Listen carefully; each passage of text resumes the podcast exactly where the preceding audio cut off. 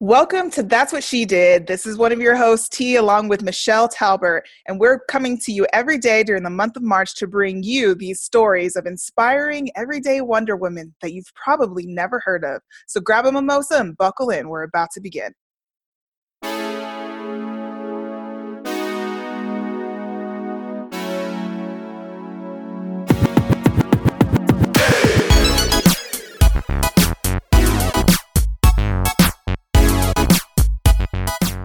Hey, Michelle.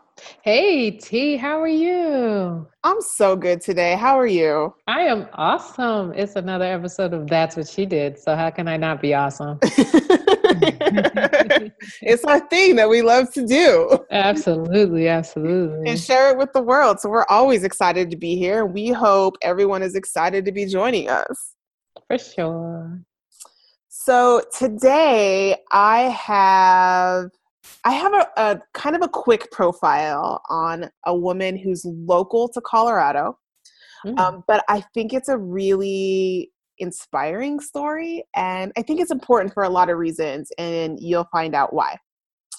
And I think that you in particular are going to like it, Michelle, because it's law related. So this this woman comes from the field of law and she has been a trailblazer in the state of Colorado. So I'm excited to share her. That's exciting. All right. So today we are talking about Justice Monica Marquez. So Monica Marquez is one of 12 um, excuse me, I'm back up for a second. Here we go. Okay, so Monica Marquez is the first Latina and first openly gay person to serve in the Colorado State Supreme Court. Oh, wow. She was appointed in 2010, and she is one of only 12 openly LGBT state Supreme Court justices currently serving in all of the United States. Wow. Yeah um, so that alone is is really cool to hear.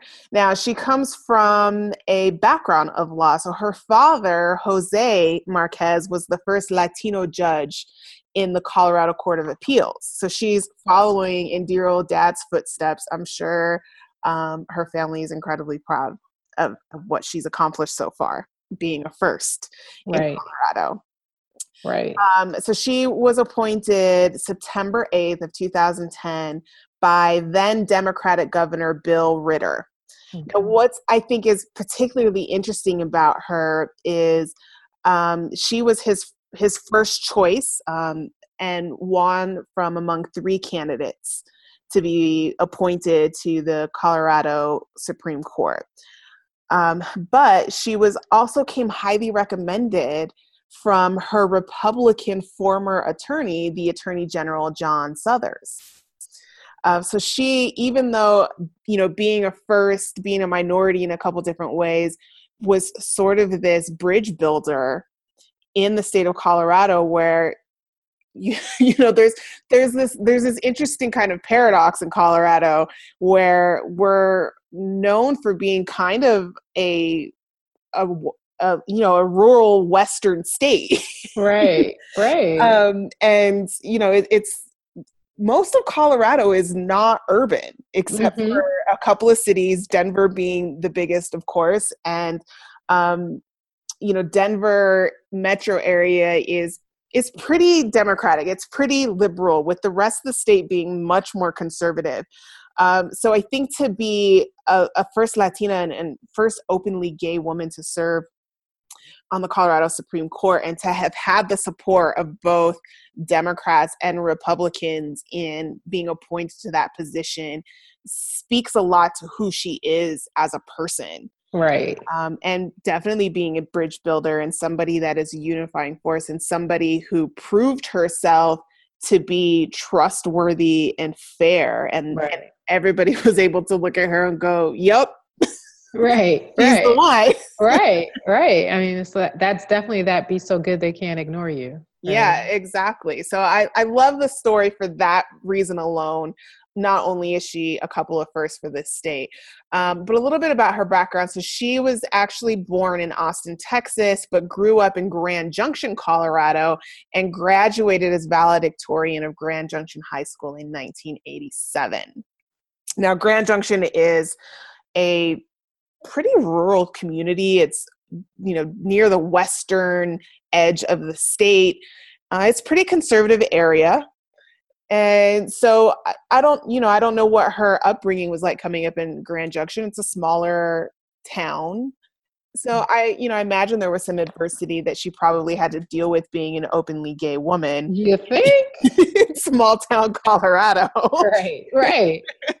right right um, and, and you know that was the 80s it was 1987 um, but she's always been highly accomplished. So after being valedictorian of her high school she went on and got her bachelor's degree from stanford university in 91 um, and then sh- from there she spent two years as a jesuit in the jesuit volunteer corps working with at-risk children in camden new jersey and philadelphia in the inner cities she then went on to Yale Law School, um, getting her uh, doctor, Juris Doctor in 1997, and serving as editor of the Yale Law Journal.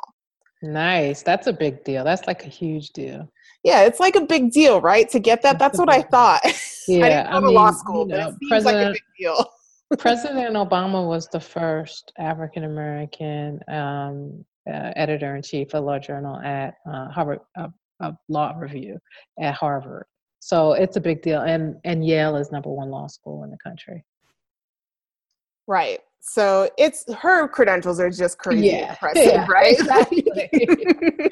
exactly. so from from Yale, she goes on to clerk for two federal judges. Of course. Um, in Massachusetts. Okay and um, I don't I don't know if they were both in Massachusetts, but the 10th mm-hmm. Circuit. Mm-hmm. Um, and then she went into private practice. She came back to Colorado and went into private practice before she joined the Colorado Attorney General's office in 2002. And it was there working under the Colorado Attorney General, um, a Republican at the time. That's what I was going to say. That's a Republican, yeah. right? yep. a Republican at the time when she um, was appointed to the Colorado Supreme Court. And I remember in 2010 when she got appointed because I was just getting ready to start graduate school. Um, or I had like I was maybe one semester in, or I had was just about to start. I remember it was around that time, and it being a very big deal. Mm-hmm. Um, and it was just like all over the news and there was like you know all of a sudden i was like wait who? I've never heard of this person before. Wow. Um, and then you know I, I, went to this kind of reception thing at my college and i was like oh that's really impressive. Um, so when we decided that we were going to do this podcast i knew that i was going to profile Absolutely. her because that's it's not i know it's just too impressive and and one thing that really stands out is that so first of all, she there's I don't have a quote for you. Right, I imagine because of her position that she doesn't speak publicly no, much, they, right? Yeah, they have to be really careful. Right. She has to be really careful. So there's there's not much to find on her um, as far as social media or anything is like that. But one thing that I I just I want to be able to sit down and ask her about is how she dealt with you know, keep in mind that she's a, appointed in 2010 to the highest court in the state of Colorado. And she's an, an openly gay woman living with her partner of many years. And it wasn't until what June of 2015 that marriage equity actually passed. Mm-hmm. And so I would I'm just so curious to know what that's like when here you are you are the law of the in the land you know you right. over these are the kind of things that you oversee um, and you have to not take a, a personal position and you have to just you know be as fair and unbiased as you possibly can and and although that passed at the federal level i would just so love to know what that was like for her and, and how she thought about it at that time Right. Yeah, I can't imagine. It would be very interesting. Her memoir should be very, very interesting mm-hmm. to read because you know she can talk about things in the past tense um, after she's off the bench when she retires, which yeah. is probably going to be a long time because she's pretty young, isn't she? She would be about 47 or 48 now. Yeah, she's my age. So yeah. yeah, she's young. She's got a long time. Like I said, she's pretty young. she's pretty at one time so um one time i actually very briefly met her at this big reception thing when chief justice sotomayor was appointed mm. to the court by obama she did kind of this tour when her book was released a, mm. a, a book tour so she came to denver um, and she was in they had just finished building the new supreme court and offices in denver and so they had a reception there and I don't know how, but I got myself into it. Nice. That's exciting. yeah. it was really cool.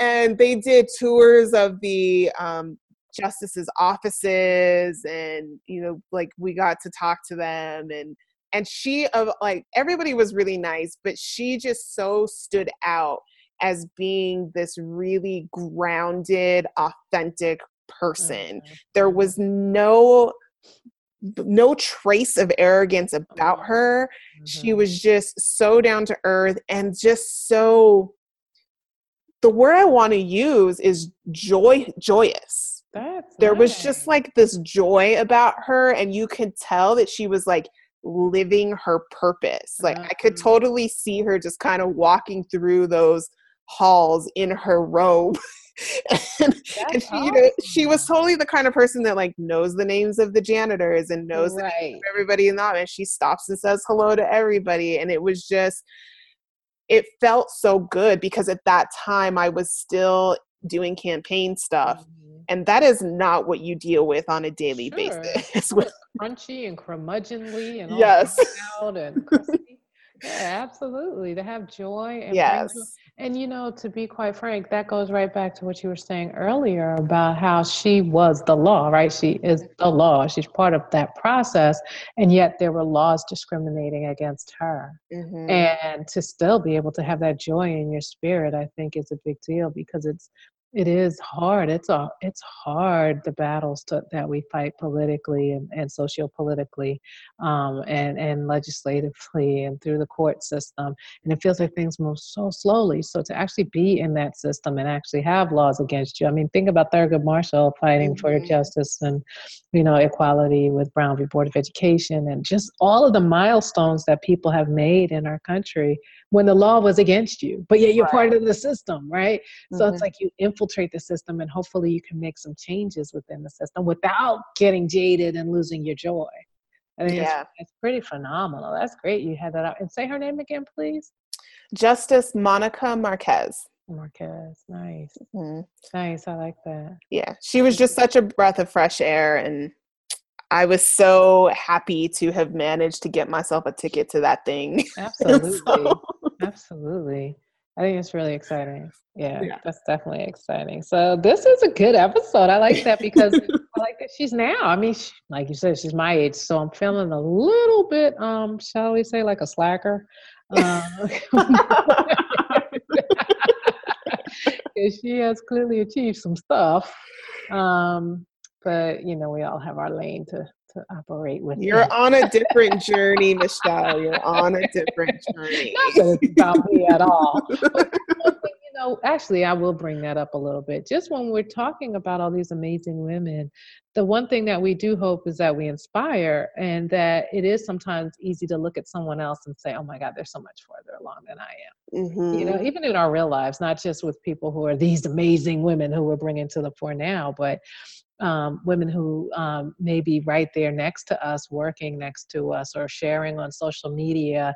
And it's so easy to feel like, oh my God, we started at the same time. And look, they've built this six or seven figure business, or they've done something that I haven't done yet. Yeah. Um, but in all these ways, I hope to take away. And for me, honestly, the takeaway is that if they can do it, so can I. I can do yeah. my thing, whatever my thing is, whatever that it is um, and we do it in our own time and yeah. when we do it it's exactly when and how it should be um, so yeah. I do hope people definitely take that away and that no one feels discouraged listening to these stories of triumph and trial and mm-hmm. tribulation and uh, joy. Agreed. Definitely no one should feel discouraged by listening to, you know, these profiles of these women. In fact, I was a little concerned, like when we first started doing the research of these women, I was like, uh oh. I had that same moment where I was like, I am a slacker. Right. Like, what am I doing with my life? Right. Like, I'm not even dealing with half of the struggles that some of them are dealing with. I love that you bring in women that are contemporary as well you know, so that we can learn about women who are still living and walking yeah. and, earth. You know, and I think it's it's just the way that that you choose to think about it. We can either say, "What am I doing with my life?" or we can say, "Man, like I have so much more that I can do, and and I can take this and be inspired." Um, and feel motivated and driven by what these other women have done and and and walk in my purpose. And I think that was the thing that I took away from meeting Justice Marquez. You know, although I don't know her personally, like uh, like she shook my hand and moved on to the next person. I think it, it was very clear to me that, like I said, she was she's walking in her purpose. Right and when you're walking in your purpose you were you just she was vibrating at a completely different level than almost every other person in the room.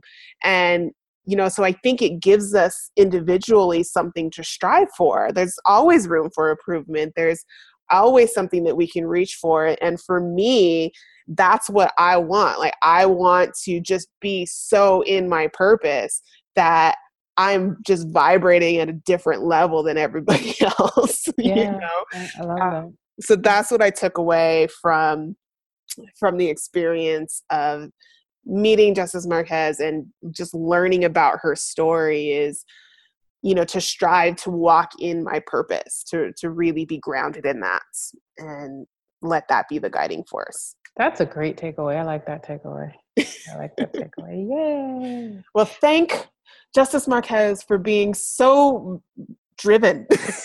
For sure. It's so on for point sure. with for, everything. For sure. Yeah, no, this was a good one. I'm excited. I think they're all great ones. So I'm looking forward to our next episode. Yes, yes. So you guys tune in for the next one. That's our episode for today. And don't forget to write to us at That's What She Did podcast at gmail.com if you have a story to share.